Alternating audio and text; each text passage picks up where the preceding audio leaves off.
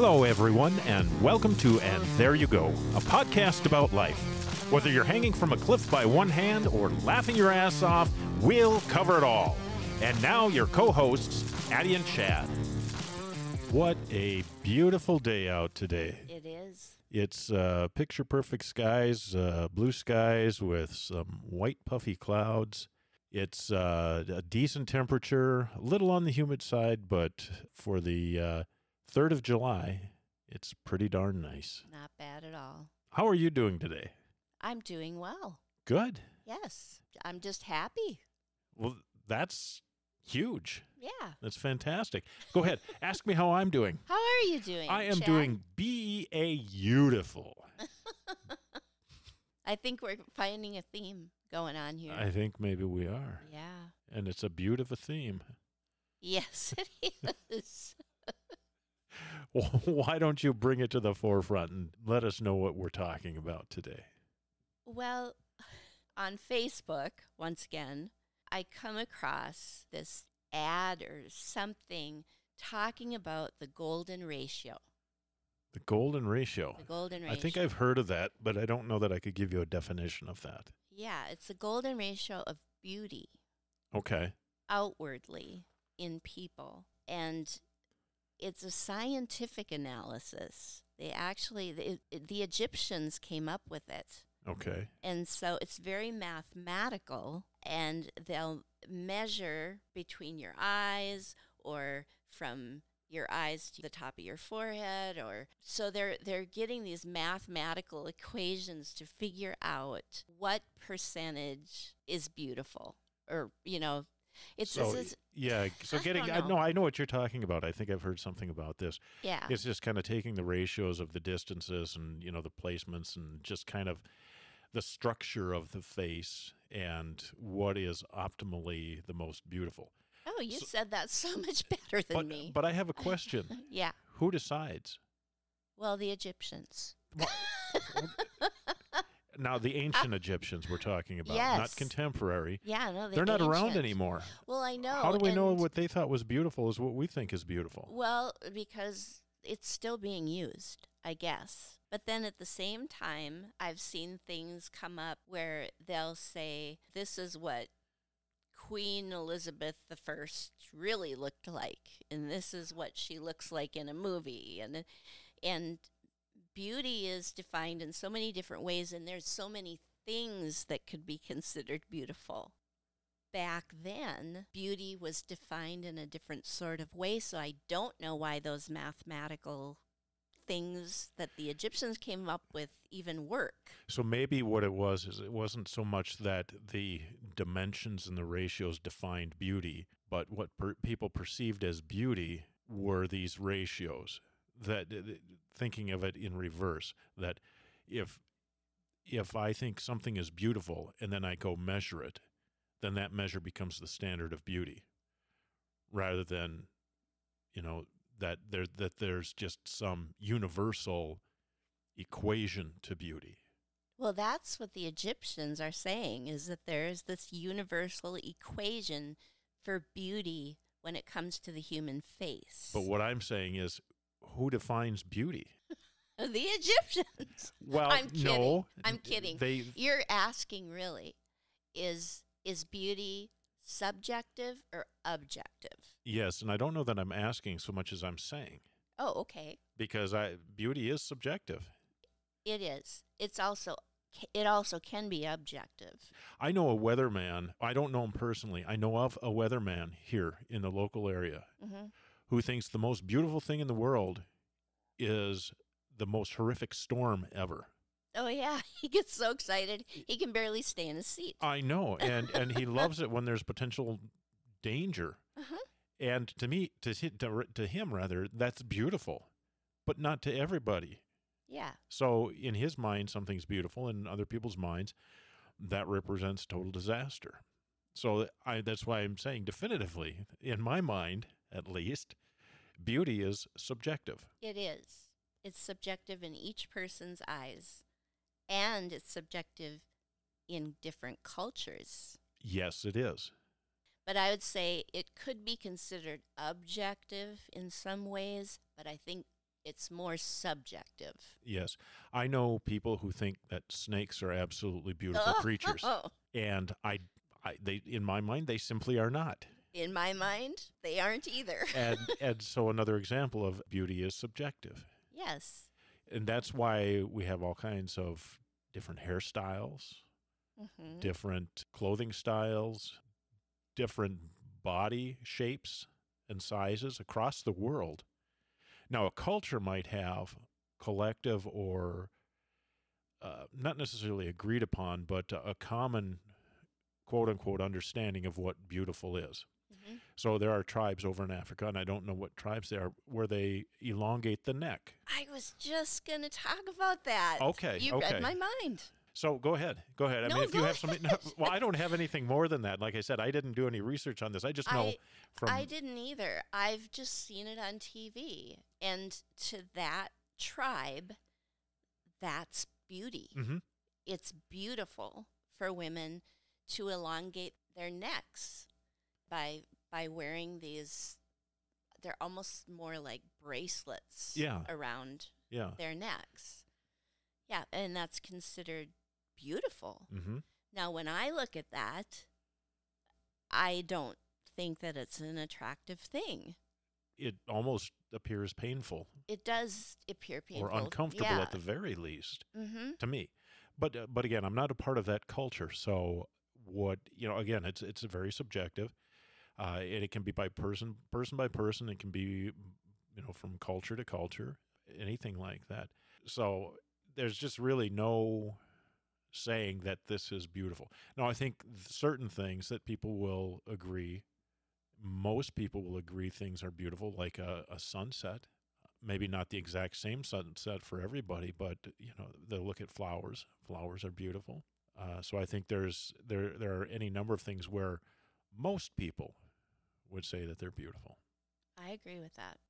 There's probably also some people externally that most everyone would say that's a beautiful person, Mm-hmm. but you don't know what's on the inside. Right. That can make all the difference as far as I'm concerned. And John Mayer, do you know who he is? Oh yeah. Uh, famous I don't live in a cave. singer, guitarist. He's very, very talented. I think some of his behaviors and some of the things he says are just awful. It, it, it makes him come off as a not very good person. Mm-hmm. But he did say something once that about beauty that I thought was just so perfect. Um, he said, "If you're pretty, you're pretty, but the only way to be beautiful is to be loving. Otherwise, it's just congratulations about your face." I love that. Yeah. I really, really like that. you, we were driving somewhere the other day, and you told me about a quote that you had seen, or a, a meme, or something that you'd seen. And if I'm stealing your thunder, I'm sorry, but I, I'm trying to remember the exact wording of it. It was something about, "I don't know how beautiful you are as a person until we have a conversation," Yeah. and I love that too. I Be- took a snapshot of that from Facebook because I just thought it was so good. It it's it's really good. It's Mhm. profound, and I agree. I think that you know there's so many people in the world that might not have you know the Hollywood look or the Vogue look or whatever. Most of us don't. you know, no, I know most of us don't. Most of the people in Hollywood don't. They've got body makeup and all sorts of people who know how to do hair and Yeah, everything else. Yep. and I've known some really good-looking people who are jerks, Uh huh. Me too. I think when you talk about human beauty, I have to look at the totality of the person. And a lot of times, to that quote or that meme you know, about having a conversation, it's not until I'm able to talk to people that I can just see how wonderful and beautiful they are. Mm-hmm. Conversations of substance to me are beautiful. I agree. That neither one of us are surface people who like to make small talk. Oh, no, Uh, That's miserable for No. us. it is. So when I connect with someone like I connect with you in a conversation, it's beautiful to me. Mm-hmm. And I always learn something important too. So there's also a power in making somebody feel beautiful. And I've got a story behind this. It was quite some time ago. My son was just a little boy, and we were at the grocery store. He was maybe four at the time. And we were finished. We, we went up to the cashier, and she just, she looked really sad. She looked defeated, Mhm. kind of just not feeling good about something. And Isaac stood up on this rail and pulled himself up so that he could look at her pretty much eye to eye. Mhm. And he's four years old, and all he says to her- is, You're beautiful. And he meant it. He meant it with every fiber of his being. He saw beauty in her, he felt it. She needed to hear that. She almost cried. Really? She did. I just think that she was at a point in her life that was really rough. She wasn't like a traditionally beautiful person, Mm-hmm. but he could see the beauty beyond the exterior, Mm-hmm. even though he hadn't even talked to her. That was the first thing that he said to her. Never heard him ever do that again. And I w- didn't prompt him at all to say anything to her. He just did it. And just imagine what that did for her. Well, for a four year old to say that means the four year old meant it. Yeah. Because kids usually say what's on their mind Yeah. and So- uh, don't have the filters. Yeah, So it was powerful. That's very powerful. I think ways that you can make people feel beautiful, and it's not just beautiful, but make them feel like they are seen. Yes. Because so often we put so much focus on the quote unquote beautiful people, and the quote unquote average person is overlooked, not seen like that. And to do like Isaac did, to see that person, is to see inside of them and see the value of that person for what they are truly a, a child of the universe, a child of God, just like any of the rest of us. hmm I, you know, I love movies and I love movie quotes, and I often pull those up. And there's a movie, Avatar. I don't know if you've ever seen that movie. It's really interesting. It's about humans who go to this other planet where there are there's a native culture that exists there, a little bit more primitive, but much much more spiritual than the human race is. And the way that they greet each other is not with a handshake or "Hey, how you doing?" They look into each other's eyes and they simply say, "I see you." I love that. Yeah.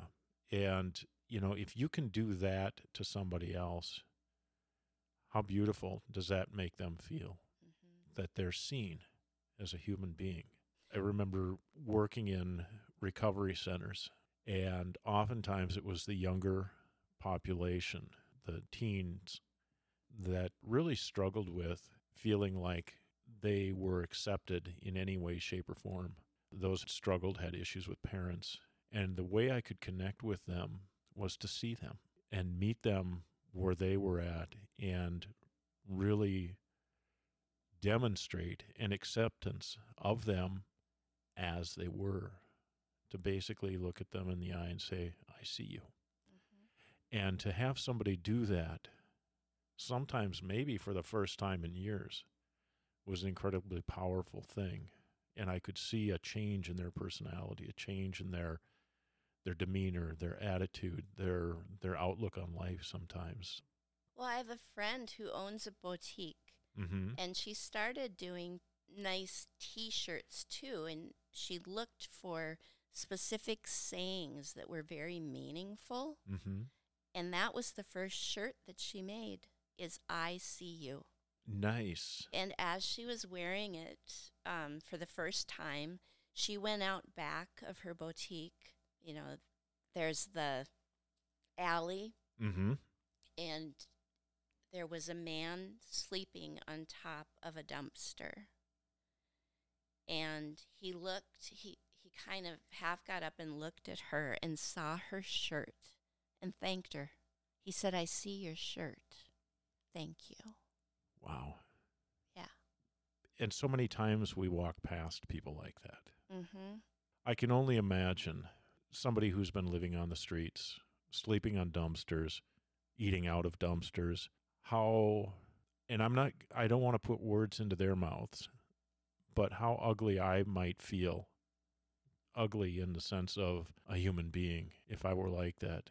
And to have somebody come along and realize the worth that I have as a human being, despite my circumstances, despite my physical appearance. That's Powerful. right. Very powerful. It is. And I think the world could use more of that. Definitely we could use more of that. When we were preparing for this podcast, we talked about all the different ways that beauty can manifest itself in life. And you're a musician, Mhm. and I'm a musician. So music is really important to us. And I know that we can find beauty in music. And people find beauty in music in different ways and find, you know, much as physical human appearance, music can be beautiful to people in different ways, and different music can be beautiful. You got the headbangers who are in the mosh pits beating the crap out of each other, you know, and, and having a gas, or you have somebody sitting in concert hall listening to the most beautiful music by Mozart or, or Bach. Mm-hmm. or every time I say that, I think of Arnold Schwarzenegger. I'll be back. Sorry, but but you've shared some things about what music does for you at times. Well, having been a musician all my life, and now I have children who are, music was was one of my most important things in my life. Mm-hmm. And if I was upset, I would sit down and play the piano or sing or whatever, but music soothes me. Mm-hmm. It's like water and sand. And there's so much beauty, like you said, in so many different kinds of music. And I was invited to a Lyle Lovett concert a number of years ago, and I kind of went dragging my feet Mhm. because I was thinking, oh, twangy country. You know, I don't. I just don't enjoy that kind of music. Mhm. But I don't think I knew Lyle Lovett the way that I should have because when I got to that concert, it wasn't just him. He had all his backup singers, he had the instrumentalists, everything. And one song started with the most beautiful piano intro Mm-hmm. that I was tears were rolling down my face and I could not speak. It moved you that much. It moved me that much. Yeah. And and a friend beside me kept saying, which kind of ruined it for me, you know, kept saying, "Are you okay? Are you okay?" I couldn't even say, "Yes, I'm okay." I could not say anything. I was just so full of emotion because Mhm. the music was incredible. Mm-hmm. And I went to the Phantom of the Opera. Uh, I've been there several times, but the first time that I went, the lead female hit a note that was so pure that I started to cry. One single note. One note. Now, not everybody can understand that, but I just, I hear music in a different way maybe than some people do. I don't know. Or it resonates with you literally in a different way, uh, emotionally, psychologically. It, um, it does. Sometimes you can even feel it. You know, the, feel Oh. the music, the, the the vibrations, and so it, it can have an effect on you like that as well. Right. And I think to your point, maybe not everybody hears it that way. And so, you know, it's again, it comes back to that subjectivity of beauty. Mm-hmm. But for you, it was incredibly powerful, incredibly beautiful. Mm, Yeah. A single note. And that, that actually, that is really intriguing to me. I don't know that I've ever had that happen. I've had music move me. That happened to me with a piece of art one time. Really? Yes. I was, I think I was in the Hawaiian Islands, and they have a lot of art there, a lot of galleries. And there was this piece of art. I can't even explain it exactly, but it was almost like a Rubik's Cube. So more of a sculpture rather than a painting type? um, yeah, it was glass or Okay. or crystal, and it would be on one point on a bottom crystal thing, and it moved around and around. I can't explain it well enough to make anybody understand it, but when the person in the art gallery did that to show me, Mm-hmm. I cried. It was that beautiful. Wow. Art, writings, music are so important to me, and I find so much beauty in, Mhm. in that. Mm-hmm. And then, of course, nature, like we've talked about, sand, water, that kind of thing. Yeah. Absolutely, absolutely. I want to go back to um, my time working with young people in recovery, and one of the big kind of foundational elements of recovery in in a lot of cases is uh, a turn towards spirituality, and spirituality can be all kinds of different things to all kinds of different people, and people find beauty in their faith and in their religion and in spirituality. Now, spirituality is different than religion, and I'm not going to go into that right now. But because spirituality was a big part of that, and the notion of having a higher power in recovery it was was something that for young kids, especially, uh, they struggled with understanding.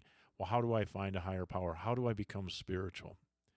and I would use the example of uh, or the thought the thought exercise of have you ever gone out and uh, seen a sunset and you just stand there in absolute awe and you're doing nothing but experiencing the magnitude the magnitude of the beauty that you're seeing in front of you yeah.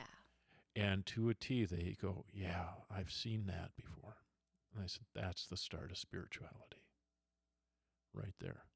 The beauty of nature can be the start of your spirituality. Mhm. And it, it, it, it invokes a very emotional response. I think a lot of beautiful things, like you just talked about, music, art, writings, can can invoke this this emotional response that we have, which is something I think is obviously uniquely human. Mhm. With a writing, if it speaks to you, there's beauty in it. There's beauty in love.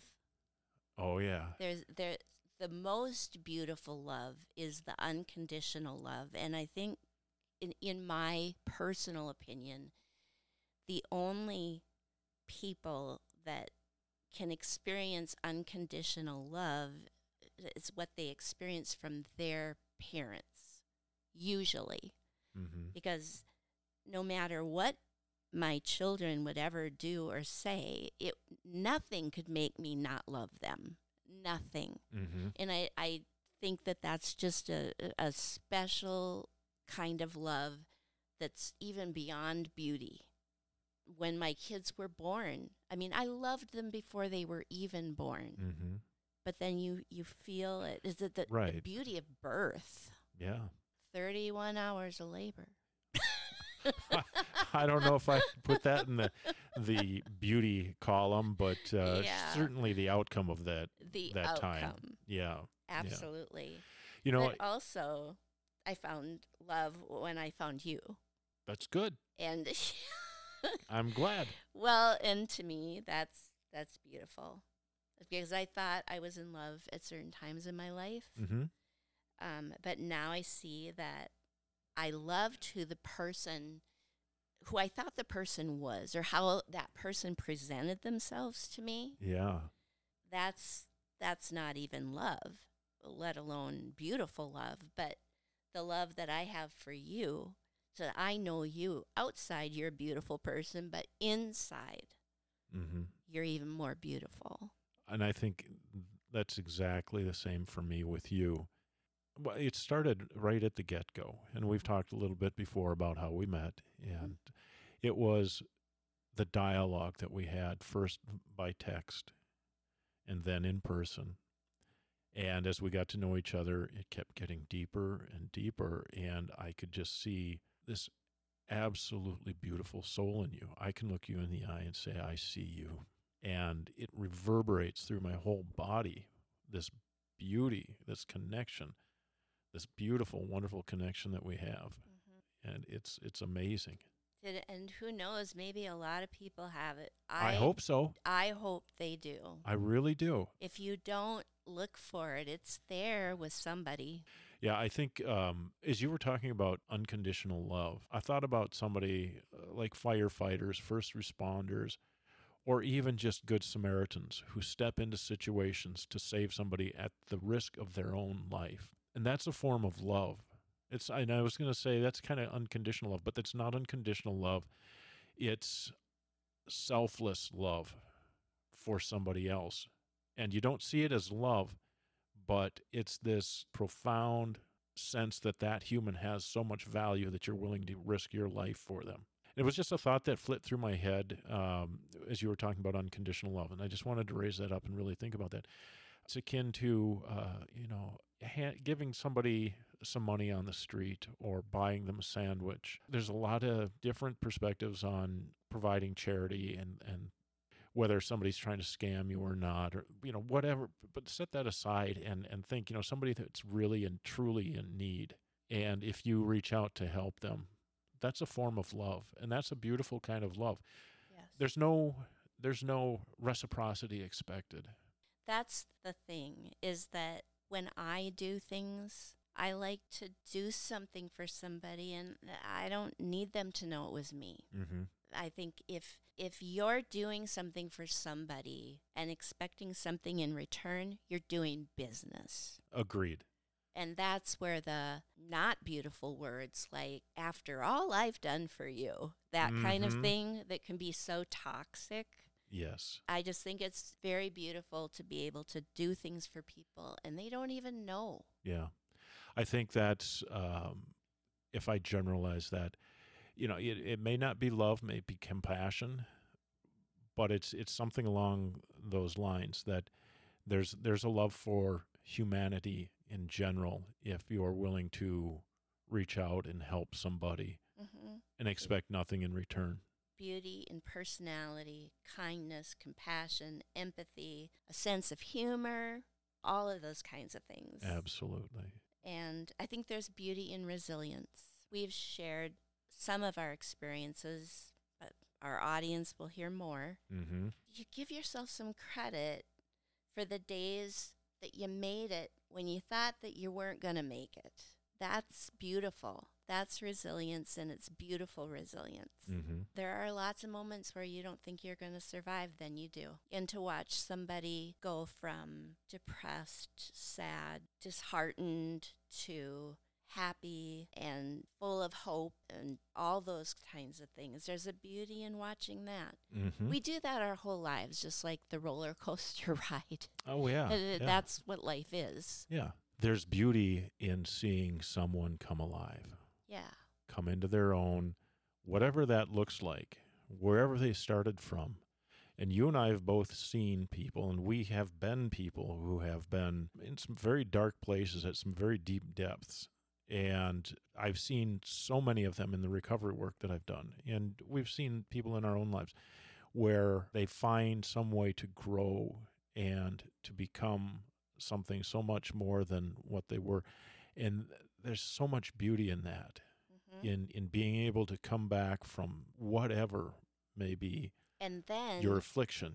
yeah, your affliction. I'm sorry I didn't. No, that's okay. Interrupt, Go for it. um, it just it gave me another thought that there's when you are resilient, when you've been through all of that, and there's the beauty in pulling yourself out of it. But there's also beauty in speaking your truth, and we both are finally doing that. We are. And I think there's beauty in nothing sometimes. I found that in my life, I've shed a lot of things.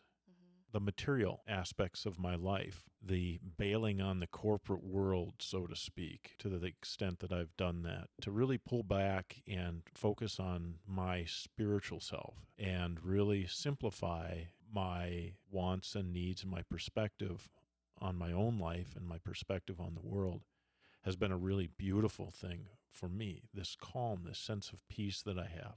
I've never felt anything so beautiful as to not have the anxiety that I had before, Oh, the noise, the chaos.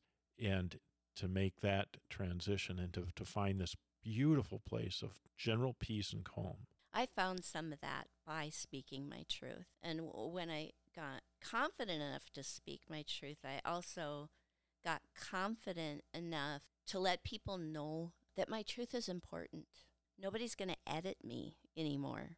Don't don't rewrite my story for me because I'm I'm going to speak my truth. And it's beautiful when people will accept that message from you. That when they they accept you as you and they accept your message as well. Yeah. Again, I have a quote to end this this beautiful podcast. It's a quote by Elizabeth Gilbert. You were given life. It is your duty and also your entitlement as a human being to find something beautiful within life, no matter how slight. And there you go. That's a wrap.